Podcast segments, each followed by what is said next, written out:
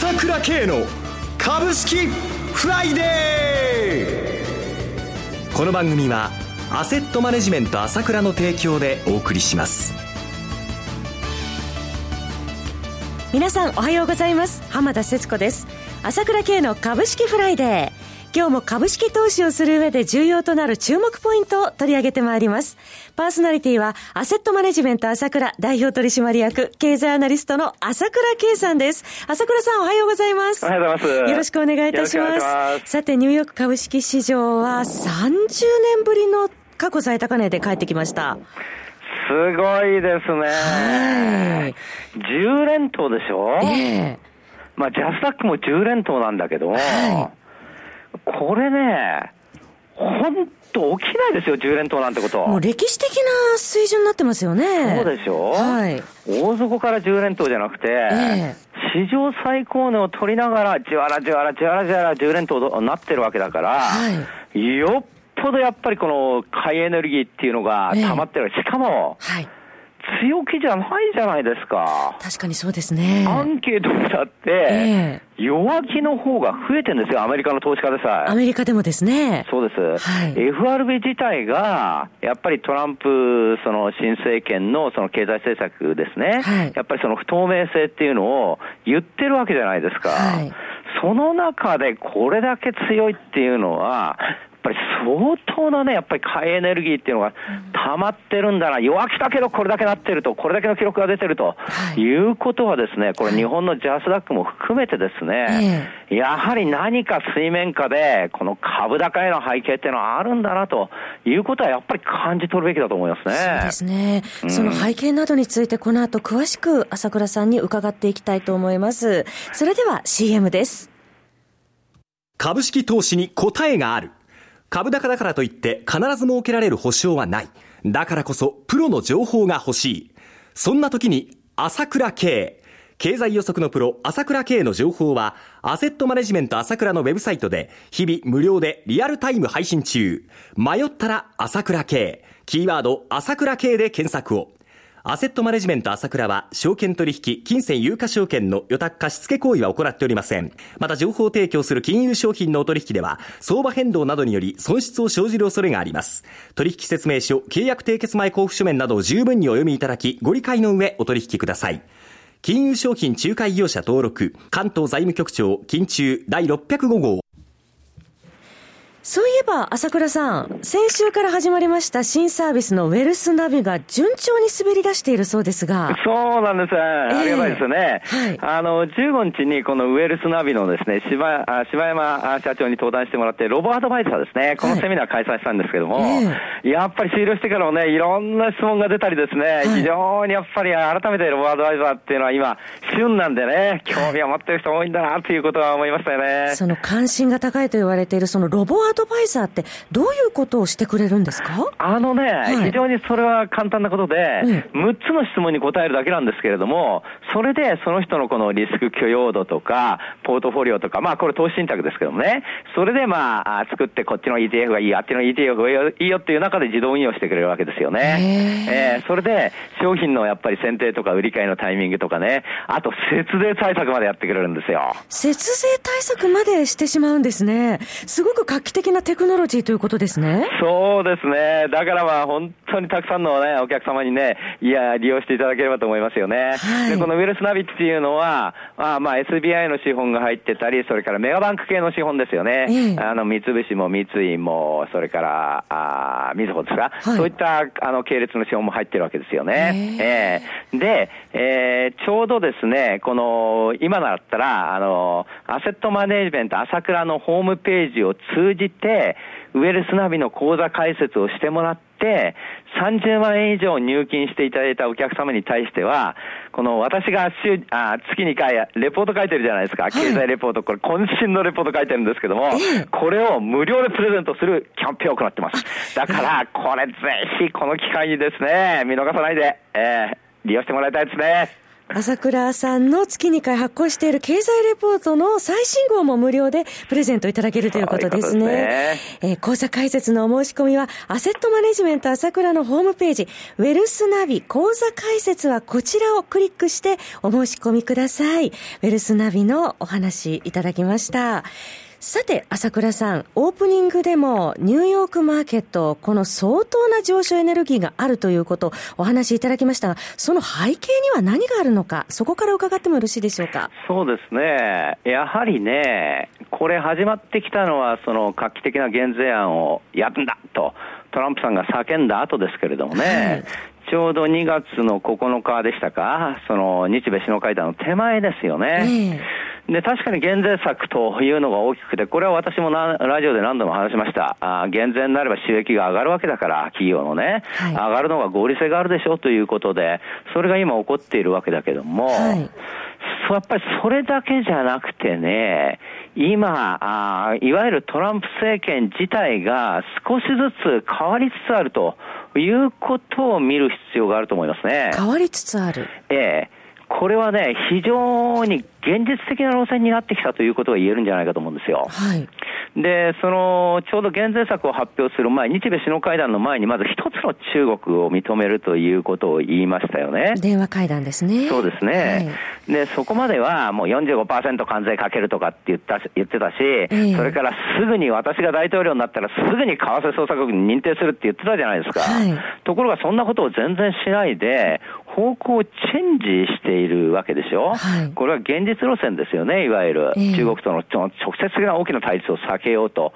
いうことですよね。はい、えーえー、それだけじゃなくて、その、例えば対ロシアに対しても非常に融和的というのが問題になってたわけでしたけど、うん、あの、フリンさんっていうね、大統領補佐官が、まあ結局スキャンダルで辞めることになったわけですけども、はい、新しくなった今度は補佐官の方は非常に今度は従来の政策と同じですよね。ロシシアに対しては一定の距離を取るよと。いうことと、NATO に対しては親密だよという方になってますよね。はい、えー、で、現実にですね、トランプさん自体がですね、えー、最初のうちは、NATO は時代遅れたということを言ってて、まあその、メルケルさんとね、その、プーチンさんどっちを信頼するかって言われたら、どちらとも言えないというようなことをね、言ってたわけじゃないですか。はい、そういうのもやっぱり徐々にやっぱり NATO に対して NATO がしが大切なんだということをですね、アメリカ政府としてですね、はい、今副大統領が言ってですね、いろいろこう会談してきましたけどもね、はい、そういう方向が出てきてるじゃないですか。これも従来のアメリカのも当たり前の路線ですよね。まず同盟国をね、そう、大事にして、はい、で、ロシアと対峙するというのは当たり前のことなんだけれども、はい、そういうふうに変化してきてますよね。から、メキシコとの問題もそうですよね。はい、今、ティラーソンさんが行って、国務長官ですね、行って、あの、協議を始めてきましたよね。これなかなか協議が難しいんだけれども、しかしながら、そういうふうに、この、穏健なここの流れになってきて、今までの伝統的な流れになってきたわけですよ。はい、でこういうふうに見るとですね、この、これから出てくる28日の、まあ、演説でどういうことを言うかっていうことで、今、これだけ日本株が、まあ、低迷しちゃってるっていうのは、やはり、減税策、減税策は出る、出る、出てくるだろうけれども、はい、その減税策っていうのは GDP の3割、いや、600兆円にも上るものを今言われているわけだから、えー、それが出たときに一緒に国境税を含めたそのいわゆる増税策が懸念されているわけですよね。確かの間でも国境税についてちょっと注目されているようですが。だけども、一気にその国境税全部輸入品2割上げるよなんて言ったら、物価が急騰するのは当たり前なんだから、はいそれはやれないと思いますよ。その政策の中身について、そう、だから、はい、そうですよね。一旦 CM の後伺っていきたいと思います。はい、今、朝倉慶が熱い。その鋭い分析力で注目を集める経済予測のプロ、朝倉慶が代表を務めるアセットマネジメント朝倉では、日々の株式情報を無料でリアルタイム配信中。アベノミクスで上昇した株式相場、投資家はここからどう対処すべきか。迷ったら朝倉慶。キーワード朝倉慶で検索を。アセットマネジメント朝倉は、証券取引、金銭有価証券の予託貸付行為は行っておりません。また、情報提供する金融商品のお取引では、相場変動などにより損失を生じる恐れがあります。取引説明書、契約締結前交付書面など十分にお読みいただき、ご理解の上お取引ください。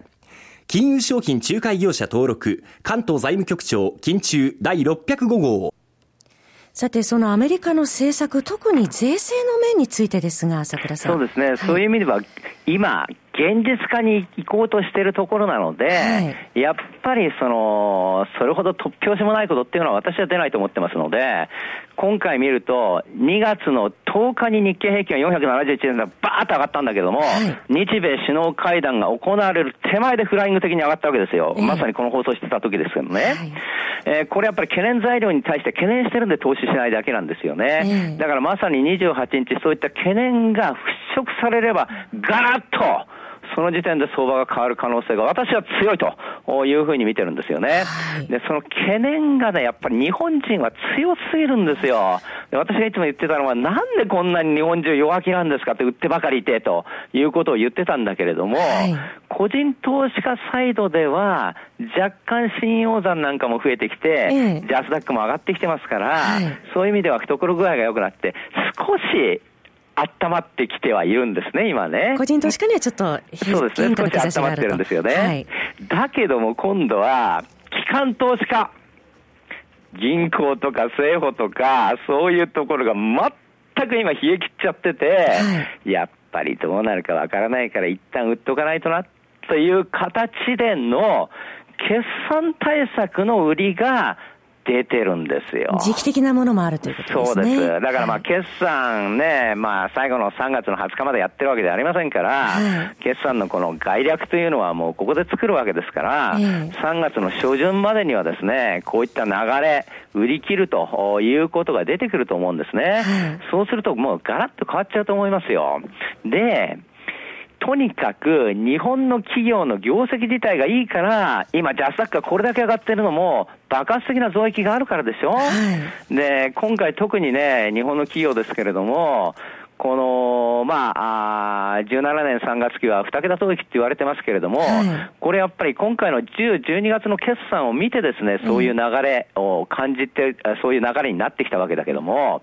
この出切った決算を見るとですね、はいまあ確かに25%増益なんですよ。だけども、これ、減収増益なんですよね。増益なんですよね。売上減ってるのよ。えー、売上減ったらもう考えてくださいよ。どんな企業だって儲からないじゃないですか、普通は。はい、それが増益になってるわけよ。うん、だから、日本の企業っていうのはこれどういうことかというと、売上が減っても儲かるほどにですね、筋肉質になってきたということがあるわけですよ。それが6時間ぶりになってきて、企業業績もいいわけだから、本当に弱気になる必要ないわけですよ。もうちょっと28日出れば、私はまた10日みたいに変わってくると思いますよ。期待できそうですね。ね、できると思います。そろそろ番組もお別れの時間となりました。お話はアセットマネジメント朝倉代表取締役経済アナリストの朝倉圭さんでした。私、朝倉慶が代表を務めます、アセットマネジメント朝倉では、SBI 証券、楽天証券、証券ジャパンの口座が配置業務を行っています。私のホームページから口座開設をしていただくと、週2回無料で銘柄情報を提供するサービスがあります。ぜひご利用ください。それでは今日は週末金曜日、頑張っていきましょうこの番組は、アセットマネジメント朝倉の提供でお送りしました。最終的な投資判断は皆様ご自身でなさってください。